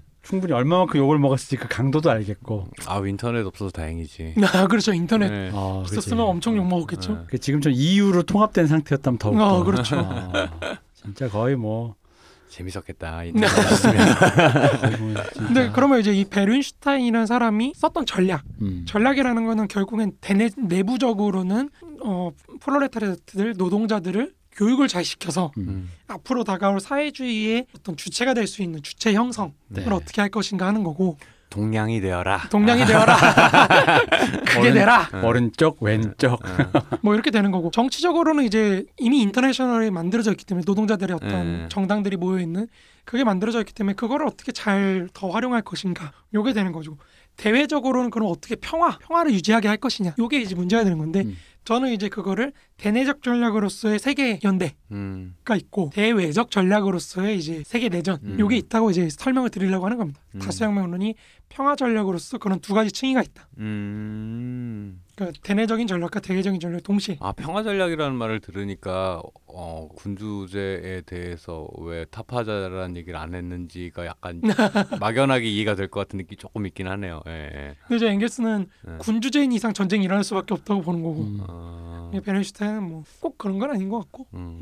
이렇게 좀 차이를 이해하셔도 어쨌든 그게 문제인 거죠. 그러니까 결과적으로 누가 옳았냐 그르냐의 문제가 아니라 이 이론하고 그러니까 모든 정당들이 갖고 있는 문제인 거예요. 그러니까 모든 정치도 그렇고 혁명도 그렇고 뭐도 그렇고 내가 이념적으로 좋다고 생각하는 것과 음. 실제 사람들이 그걸 따를까 안 따를까 다른 문제거든. 음. 그러니까 이 이론과 실천의 괴리라는 건 항상 나와 있는 건데 음. 그랬을 때 정당이 어떤 선택을 하는, 해야 되느냐 요게 사실은 지금 중국 공산당도 마찬가지고 그러니까 우리가 민주화가 좋다고 생각하지만 표를 줬을 때 음. 이게 사실 공산당을 뒤엎는 그런 시도로 이어질 수도 있는 거잖아요 음. 그러니까 그게 제일 문제인 거죠 그러니까, 음. 그러니까 공산당도 지금 고민을 하는 게 저렇게 시진핑이 독재를 한다고 하는 게 이거 풀어줬다가는 음. 지금 내가 정권 잡고 있는 요거를 향해서 공격하면 어떡하지? 음. 방법이 없지. 방법이 없죠. 예, 예. 특히 13억 인데 인구가 예.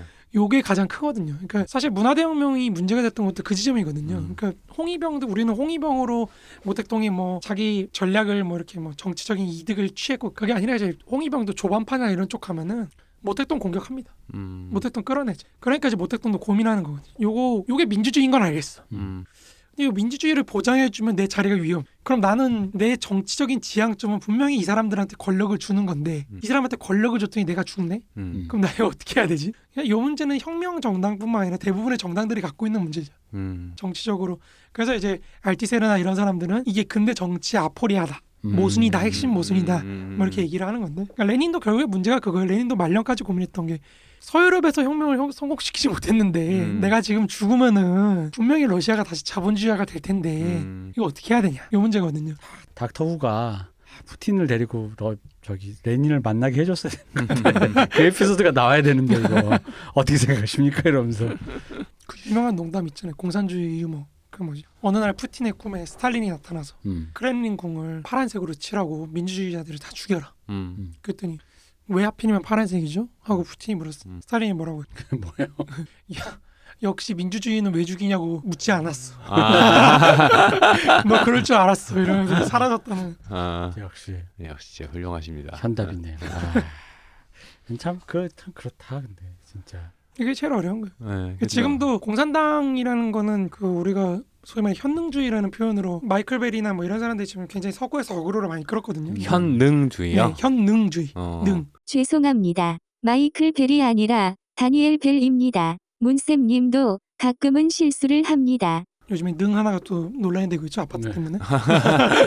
음. 현능주의라는 게 그 이제 개념화를 그 사람이 이렇게 시켜놓은 건데 뭐 대단한 것처럼 이렇게 얘기하는데 뭐냐면 서구의 선거 민주주의, 음. 1인 1표의 선거 민주주의가 정말 유능하냐? 음. 공산당을 한번 보자. 음. 공산당은 1인 1표주의가 아닌데도 불구하고 굉장히 유능한 왜 유능할까라는 거를 현능주의라는 개념으로 설명을 하는 건데요. 현이 무슨 능 현명하냐? 현명 능은요? 능력? 능도 아마 능력 능력. 음. 현명한 능력을 갖고 있는. 그러니까 오늘 플라톤의 철인 정치 같은 아. 그런 거죠. 근데 이제 공산당의 현능주의라는 건 세 가지 층위가 있어요. 그러니까 음. 우리는 독재라 그러면 선거가 없다고 생각하는데 중국에도 직접 선거가 있습니다. 그 양반이 도올광이를 보았나? 돌보다 조금 일찍입니다. 아 그런가요? 2015년에 어그로를 아 끌었죠. 그렇구나. 예. 닥터 후가 이 현능주의라는 건 세 가지 층위로 돼 있는데 맨 밑에 층은 기층이라 그래가지고 어, 우리도 많이 쓰지 않나요? 기층 민주. 네, 기침. 네. 기층 민주라고 거기는 표현을 해요. 음. 그러니까 이제 민주주의 투표를 해서 자기네 촌에서 이걸 이제 촌민위원회라 그러는데 촌에서 자기네 그 지역을 대표하는 사람을 뽑아요. 음. 그 촌민위원회가 이제 대표자를 보내면은 이제 그걸 지방 정부나 이런 쪽에서 가져가는 거죠. 그 사람들이 모여서 그러니까 층위가 첫 번째는 그런 민주주의 기층에서 뽑아내서 대표자를 끌어올리는 그런 민주주의가 깔려 있는 거고 그 위에서 이제 기층에서 뽑힌 사람 대표자들이 모이는 중앙 정치와 지방 정부 음. 간의 어떤 알력 관계 음, 음, 그러니까 제가 옛날에 말씀드렸던 지방 정 지방 정부 내에서 지역별로 실험을 해봐요. 거기서 이제 성과를 내면은 중앙이 픽을 하는 거죠. 음. 그러면서 전국적으로 실현하는 거거든요. 그럼 이제 마지막으로는 이제 현능주의 끝이라고 할 수 있는 중국 공산당 음. 서기장 뭐 이런 서, 음. 요즘 서 주석이죠. 음. 그 최고가 있는데 이 중국에서 관료나 아니면 공산당을 대표하는 사람이 되기 위해서는 기층에서부터 거기까지 다 거쳐서 올라가게 하는 거예요. 음. 그래서 철저하게 시험제와 능력주의에 따라서 실적에 따라서 이제 등급이 올라가기 때문에 실적을 못 내면 잘리는 거죠. 음. 그러다 보니까 굉장히 중국 공산당이 힘이 있다. 음. 그런 의미에서 굉장히 이런 중국식 현능주의가 서구식 자유민주주의에 비해서 우월할 수 있다.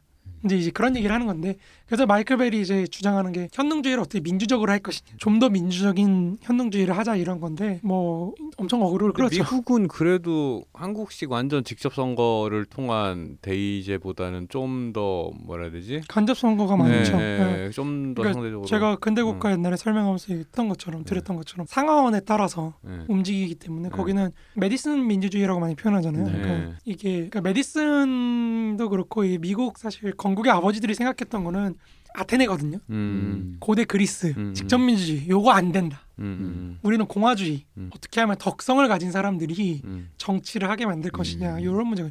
근데 사실 요거는 저도 옛날에는 그 일본의 1930년대에 굉장히 음. 뛰어난 중국학자였던 나이토 고난이라고 있어요. 음. 그 나이토 고난이 뭐라 그랬냐면 동아시아의 청거제 음. 혹은 과거제나 서구식 민주주의 선거제와 음.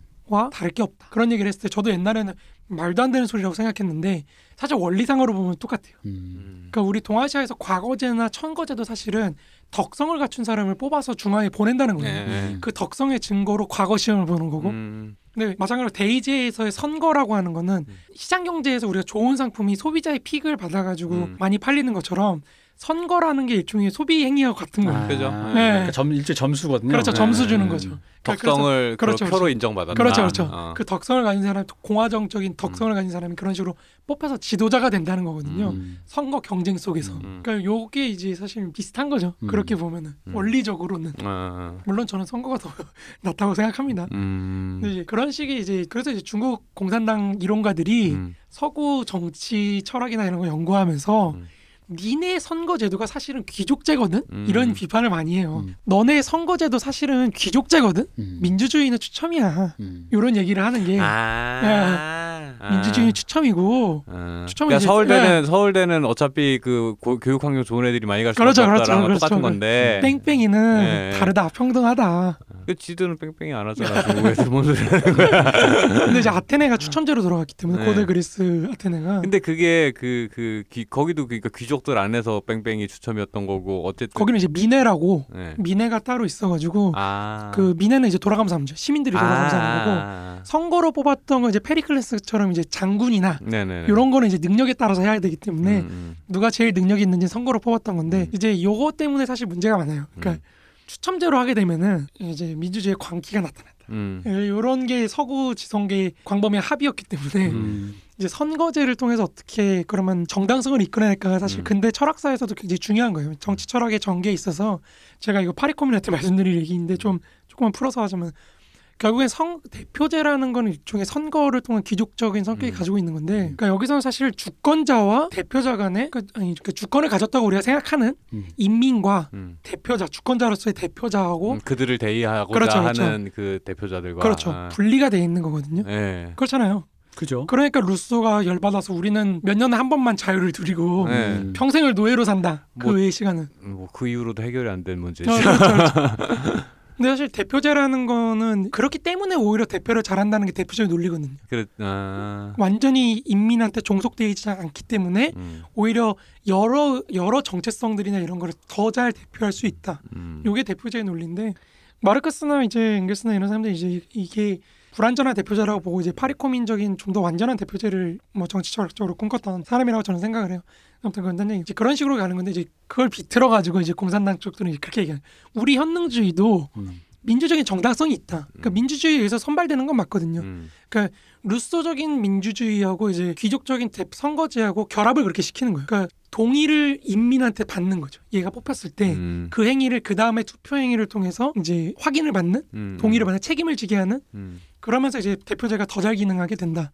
음. 이거가 이제 대표적인 개념인데 그걸 갖다 이제 처음에 이제 하방을 시켜가지고 밑에서부터 치고 올라와가지고 그렇게 뭐 이제 그런 거죠. 한다 뭐 그러니까 중국 공산당 능력도 있고 예. 대표성도 있고 음. 너네가 다를 게 없다 이렇게 얘기하는 건데 요 촌민위원회가 요즘에 아주 속된 말로 개판이 돼 있죠. 음. 그러니까 그렇게 선거를 시켜놨더니 음. 뭐 선거에는 당연히 돈이 빠질 수 없죠. 음. 그렇죠. 자본이 판을 치고 음. 그리고 이게 촌민위원회라고 지방 자치적인 성격을 가진 단체와 음. 중국 공산당의 지방 조직들이 있을 거 아닙니까? 네, 그렇죠. 예. 그 지방 조직들이 공존해요 한 지역에 음. 이 이중 권력적인 상황이 되다 보니까 굉장히 문제가 되는 거죠. 음. 그래서 이제 지금 시진핑은 이 촌민위원회의 어떤 권력이나 이런 거 굉장히 많이 축소를 시켜놨기 때문에 음. 그런 의미에서 독재적인 성격이 굉장히 강하고 음. 마이클 벨도 이제 그 이후로는 침묵하고 있죠. 아니 뭐 선의로 네, 해석하자면 뭐 그런 논의들이 없어진 뭐 거죠. 중국을 가지고 어그로를 끌어서 지금 이제 미국의 정치인들의 어떤 문제에 대해서 좀 더 그 아, 그렇죠. 예, 해결하고자 환기를 시키기 예, 위해서 뭐 그렇게 선의. 선의를 갖고 얘기 이해해 보자면 그런 거고 뭐 도골 선생님 강의를 봤을 리는 없을 것 같고 뭐 이제 문제가 그런 거죠. 중국 공산당이 이제 제가 볼 때는 중국 공산당이 그렇게 뭐 어떤 전체주의나 이런 건 지금은 아닌 것 같고 전체주의화 되는 기미는 있지만 음. 근데 어쨌든 이 공산당 사람들은 나름대로 자기네들이 그런 식으로 해서 음. 이 민주주의의 폐해를 극복하고 경제 성과라는 경제 개발이라는 성과를 계속 낼 수 있다라고 생각을 하는데 이게 뭐 근데 제가 말했던 근대 국가의 한 유형에 지나지 않는다고 저는 생각합니다. 음. 음. 소위 말해 공산당이 상원적인 역할을 하는 거고 네. 민주주의 음. 밑에는 좀 풀어주는 거고 그런 건데 그러니까 그렇게 보면 사실 뭐 니네가 뭐 그렇게 대단하다고 이렇게 되는 거죠. 오히려 오히려 요즘 보면은 그 그 내부의 딜레마 때문에 체제의 한계 약점이 너무 적나라하게 드러나는 중 그렇죠. 아닌가라는 생각이 많이 들긴 해요. 그러니까 갑자기 입을 다무는 거죠. 네, 그러니까. 예. 요즘 서구에서는 그런 얘기들이 많이 없었지. 중국 네. 공산당이 아 그러고. 보니까 중국에 대해서 그렇게 막 분석하고 공, 보면 이런 얘기가 한 5년 전 말씀대로 한 5년쯤 전에 굉장히 많이 나왔었던 것 같은데 이제 갑자기 조용해졌네 요. 조용해졌죠. 우리나라에서 김기혁 선생이 네. 번역해가지고 이렇게 하셨는데 네, 네, 요즘엔 좀 조용한. 그죠. 그 요즘에 하면 좀 이상하잖아. 네. 어 무슨 소리야? 뭐 이렇게 되는. 내가 보기엔 전 세계가 지금 암묵적으로 아 그렇죠. 코로- 암묵적으로. 어, 코로나 중국 거 맞잖아. 어쨌든 중국은 그 현능주의 체제를 계속해서 발전시켜 나갈 생각인데 음. 잘 되지는 않을 것 같다고 저는 개인적으로 생각합니다. 음. 네. 그러니까 그러니까 이제 시진핑이 이 원래 막스주의는 마르크스주의라는 거는 시조는 누굽니까? 마르크스죠. 그러니까 마르크스의 이름엔 주의를 붙일 수 있어요. 음. 음. 음. 그 다음에는 레닌주의 음. 그죠. 그 정도 있는 거죠. 음. 아, 또 마오주의까지 있죠. 마오주의? 아, 마오는 아니에요. 마오는 사상. 사상, 음. 마오 마오 사상. 사상. 마오이즘. 마오이즘 음. 사상. 뭐 이 정도고. 아, 마오 이주면 마오주의라고 마오주의죠. 주의 아닌가? 어? 아닌가? 좀 다른 건가? 그러니까 뭐 이제 마르크스주의는 이제 최상이고 음. 이제 그 다음에 좀 이제 레닌주의나 음. 뭐 아니면 마오 사상 뭐 음. 이런 거고 그 밑에 이제 덩샤오핑 이론, 뭐 도강양해론 뭐 이런 게 음. 있는 거고 그 다음에 이제 후진타오나 이런 사람들은 발전관, 발전론 뭐 이런 게 있는 거거든요. 이제 그러면 이제 시진핑 론 해야 되는데 어. 그 론이라고 하기도 애매 그좀 네, 민망하죠. 거기서 이제 네. 시진핑을 좀 급발진해서 시진핑 사상, 일국양대. 시진핑이 이제 사회주의로 이끄는 어. 시진핑 사상. 요즘 약간 요요 요 마오하고 약간 좀 이렇게 좀 동급으로 가려고 하는 게 있어. 약간 되게 그래, 올리, 많이 올리친다. 그 러니까 이제 반발들이 많은 거죠 내부에서. 음. 뭔데? 그렇지 정통성의 문제도 있고 어쨌든 그 논리적으로 명분이 있어야 되는데 설득할 명분이 있어야 될 거야 내부의 젊은이들의 불만도 많을 테고 내부 조직원들을 조직 구성원들을 설득할 명분과 논리가 있어야 될 텐데 그, 그, 그 약간 좀 그냥 궁여지책으로 내놓은 느낌이라는 생각이 좀 많이 들긴 그래서 해요. 요즘에 그 중국의 민주주의를 음. 놓고 굉장히 많은 논자들이 얘기를 많이 하죠. 중국 내부에서 지금 혼란이 제가 음. 이해하기로는 굉장히 많습니다. 이거를 어떻게 할 것인가, 어디로 가야 되나. 음. 그러니까 자꾸 사회주의 자꾸 얘기하는 게뭐 음. 옛날 노래라고 해도 음. 유행곡이 유행은 반복된다. 레트로. 아니 그리고 자기들의 근본이라고 스스로 믿고 있는 어떤 것이니까 그렇죠. 음. 자 뭔가 이유를 찾으려면 거기서 찾아야겠죠. 그러니까 근데 보면은 그렇게 수준 높진 않아요, 솔직히 말해서. 음. 솔직히 말해서 그렇게 수준 높진 않고. 음. 그러니까 저는 마르크스에서 공부하는 사람으로서 보면은 이게 보여야 체제를 이렇게 하기 위한 거라는 게 보이 음. 보인다는 거죠. 음. 근데 결국에 이 사람들이 생각하는 거는 자유민주주의 되면은 음. 중국은 망한다. 음. 요거는 합의는 돼 있는 것 같아요. 제가 보기엔. 음. 그러니까 자유민주주의를 하지 않으면서 어떻게 중국 공산당의 민주주의적인 그런 걸 할 것이냐. 그 요게 걔네는 문제는- 그거부터 정의해야 돼. 걔네가 망한다는 개념은 사실 제 개념으로는 어떤 거냐면 중국이 다국가로 찢어진다라는 음, 개념이거든요. 그렇죠, 그렇죠. 저는 개인적으로 음, 음. 내가 봤을 약간 때 그렇게 어, 생각해요. 그 공산 공산당이 장악령을 잃어버리고 그그 그러니까 왜 소련 USSR이 찢어진 것처럼 네. 우크라이나도 나오고 뭐 유고슬라비아 나오고 이런 것처럼 그런 거를 망했다라고 표현해야 되는 건지. 그거 공산당 관점에서 망한 거죠. 그러니까 중국 그- 공산당 입장에서. 그렇죠. 그걸 망한 거죠. 네. 어, 그러니까 이제 그 근데 이제 그러니까 그그 개념을 이제 걔들도 이제 세계적인 관점에서 얘기해야 되니까 그럼 이제 그걸 얘기해야 되는 거지. 우리 예를 들어 서구의 찌들은 버거킹 먹고 맥도날드 먹은 나의 뇌로는 그건 망한 게 아니거든요. 그건 망한 게 아니야. 그거는 망했다. 그 니들 입장에서 그게 순간 좌 괴멸될 수는 있으나 그건 망한 게 아니라고 나는 보는데 그걸 망했다라고 전제하는 순간 뭐 그러니까 애초에 그거 있잖아요.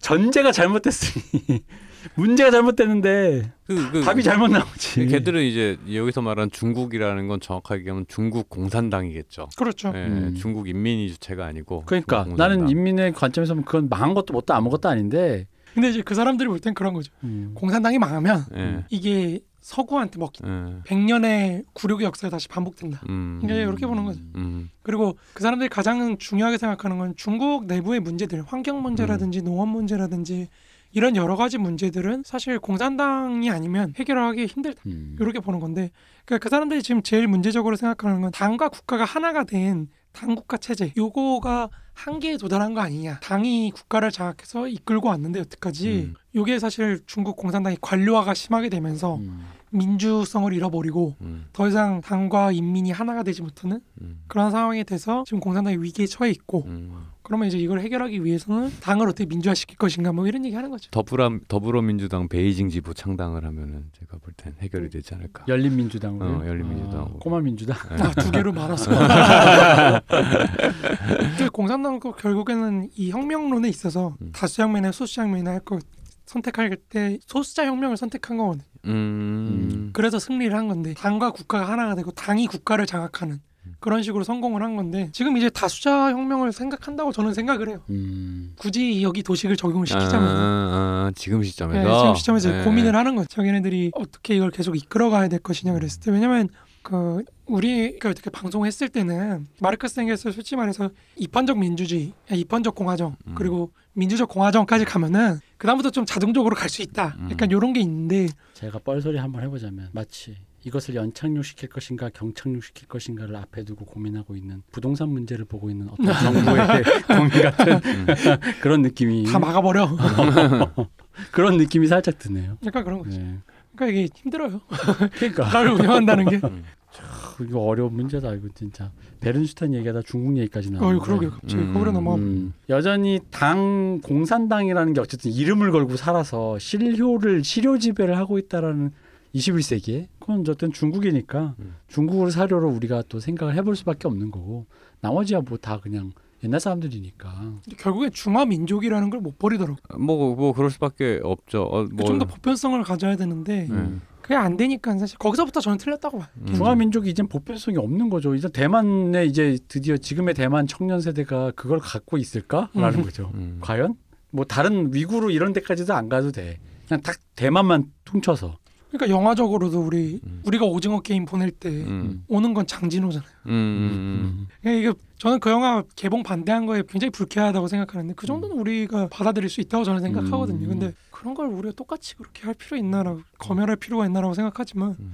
그러니까 그런 건 맞, 맞아요. 맞- 왜냐면은 시장에서 네. 얼마만큼 참혹한 혹은 또 만약에 열성적인 반응이 있다면 거기에 대해서 우리가 한번 생각을 해봐야 되는 거지. 근데 어쨌든 그 장진호 내용을 보면은 음. 이 지금 공산당이 갖고 있는 문제가 보인다는 거죠. 더 이상 대중을 흡입할 수 있는 능력이 없으니까 음. 민족주의에 기대 가지고 어떻게든 하려고 하는데 음. 이거 사실 한국이 이미 보여줬잖아요. 그 민족주의 그렇게 하다 보면은 음. 박정희나 이승만처럼 결국에는 그 지도부가 반민족적이다라는 요거 한 번만 딱 걸리기 시작하면은 음. 그냥 바로 쓸려 들어가는 거거든요. 음. 우리가 친일파라고 보수의 사람들 친일파라고 해서 몰락시켰던 것처럼 저쪽도 뭐 친미파다 친일파다 하면서 그냥 음. 알고 가버리면 보니 끝나겠죠. 음, 지들끼리 짬짬이 해먹고 예, 있었다. 공산당이 뭐 어. 미국하고 협약을 했고 어, 뭐, 어. 뭐 이렇게 되면 끝나는 거거든요. 아니 그리고 게다가 요즘 같은 저 세계적인 물류 체인과의 국제 네트워크 관계에서 그런 식의 그러니까 문, 민족주의는 괜찮은데 민족주의적 프로파간다라는 게 지도부 입장에서 굉장히 난처하잖아요. 그렇죠. 음. 그럼 뭐, 뭐 예를 들어 친, 친, 친일 싫다 이러고 일본 요즘 특히 제일 화두니 일본 싫다. 그럼 일본과 교역하는 그 모든 것을 일본을 배제한 채로 다른 루트를 뚫을 거야? 미국도 마찬가지. 저 미국 Yankee go home 한다 그러면 그럼 그러니까 그런 류의 것들을 그러니까 이제 그게 방금 말씀하신 그나마 이승만 박정 때는 과거를 뒤져보니 친일파였다 이러면야 팔 수 있는데 요즘은 그걸 떠나서 내가 막상 그걸로 위정자가 되면 이걸 돌파할 수 있는 방법이 별로 없어요. 음, 맞아요. 왜냐면 이런 왜냐면 지금 중국 정부도 미국 전 세계와 모든 것이 연결돼 있는데 갑자기 네. 여기서 어. 이게 지정학적으로 사실 생각하는 게 거기서 거기거든요. 사람들이. 음. 그러니까 한국이라는 지정학을 봤을 때 옆으로 가려 그러면 일본이 있고 음. 이쪽 가려 그러면 중국 있고 위로 가려 그러면은 러시아 있고 음. 그럼 결국 밑으로 내려가는 수밖에 없고 음. 그러니까 제주도에 해군기지 만드는 거고 음. 그리고 밑으로 내려가려면 혼자 갈 수는 없으니까 결국에 미국 같이 가는 거고 음. 일본하고도 같이 가는 거 이렇게 삼각형으로 가는 건데 그 문재인 정부가 피- 많이 비판을 받는 게 그 상식에서 벗어나는 사실 음. 음. 이 정부는 어쨌든 북한하고 얘는 동생이니까 음. 데려갈 건 데려가야 되고 우리 애가 많이 아파요. 많이 하면서. 아파요. 어. 근데 이제 비유하자면 그런 거지 제가 볼 때는 문재인 정부는 이제 중국이 이제 우리 집에서 음. 동생이 가출을 해서 어느 조직에 들어가 있는 거예요 북한이라는 음. 동생이 근데 가가지고 중국이라는 조폭 음. 두목한테 가가지고 우리 애 좀 잘 좀 챙겨줘 음. 집에 다시 돌아오게 음. 라고 했더니 요 중국 요 조폭이 나한테 돈을 받으려 그러네 음. 그러다 보니까 이제 한번 또 문재인 대통령이 음. 왕위를 초청해 놓고 미사일 시찰을 가는 뭐 이제 그런 거 된 건데 네. 이건 뭘까요? 폐기인가요? 미친 거죠. 솔직히 말해서 그 얼마 전에도 제 우리 사석에서 말씀드렸지만 음. 그 국방부가 자꾸 주적을 음. 북한이라고 안 해가지고 음. 보수분들이 그거에 굉장히 경기를 일으키세요. 음. 왜 국방부 장관이 주적을 음. 북한이라고 안 하냐? 근데 음. 국방부 쪽 자료 나온 거 보니까 상하이부터 시작해서 동북으로 이어지는 중국군을 음. 우리의 적 중에 하나라고. 그러니까 그러면 이제 제가 드는 생각은 그거죠. 저 임종석 전 실장이 1억 내수를 얘기했는데 사실 내수라는 말이 말이 안 되잖아요. 내수는 네. 국내 시장인데 음. 북한까지는 내수라고 하는 거 오케이. 음. 근데 만주를 포함하는 내수? 음. 이거 좀 이상한 말이거든요. 음, 음, 정말로 저쪽 중국을 음. 요 만주도 우리 땅이지 약간 이런 건가? 요동 어, 요동. 요동 음, 요동 어쨌든 그 적으로 그렇게 상정하는 거 보니까 음. 아 이거 일반적이진 않다. 음. 그렇게 생각이 든다는 북방 정책 국방 정책 어, 북방 정책을 이제 무서운 거죠. 어, 그 어디야 삼삼그 누구야 그 조선 초기에 김종서 장군이 그 삼군 육진인가 네, 그런 거죠. 아니 근데 저희 그렇게 치자면 의외성이라는 측면에서 보면 그러니까 그렇게 생각하니까 또 북한이랑 우리랑 한민족이 맞는 거 맞는 거죠. 어, 그런 음. 외국인이 보기에 이런 의외적 의외성을 갖고 있는 그러니까 화력의 민족이라고 하는 어, 게 그러니까 쿵짝이 잘 맞아 음, 어, 뭐 저희 북한도 북조선도 그렇지만 우리가 못 살 바에는 다 죽자. 어. 음, 베이징 얼마야 인구? 베이징까지 사정거리로 놓고 음, 도쿄 음. 사정거리로 놓고 네. 뭐 이런 거 보면은 좀 그런 거 호전적이야. 음. 허전적인 거지. 어, 그러니까 비슷해. 꽁짝이 잘 맞고 안 아, 맞춰도 딴 돼. 얘기 하다가 이렇게 오래 가가지고 아, 어째- 다음 쭉쭉 진행하시면 될 것 같은데 네. 아니 뭐 배경이야 이렇게 딱 네. 됐고 그래서 일부가 이렇게 다수장명론이라는 제목만 얘기해보고 아 또 이러면 안 되는데 제가 2부에는 무조건 이렇게 되었다라는 걸 말씀드리면서 일부는 베른슈타인의 어떤 맥락을 잠시 들어봤습니다. 다수장명론은 그리하여 어떻게 전개되는지는 2부에 들으시도록 하겠습니다. 그 결국에는 핵심은 지금도 그렇고 과거에도 그렇고 민족주의라는 거 우리 방송이 항상 네. 모토는 이 민족 국가 민족주의라는 걸 어떻게 벗어날 것인가 이렇게 벗어나려다가 먹히는 역사였거든요 여태까지는 되겠어요 그게. 자 그렇게 해서 수고해주신 박 박사님, 네 수고하셨습니다 문세님, 감사합니다. 저 이근금이었습니다. 2부에서 돌아오겠습니다. 감사합니다.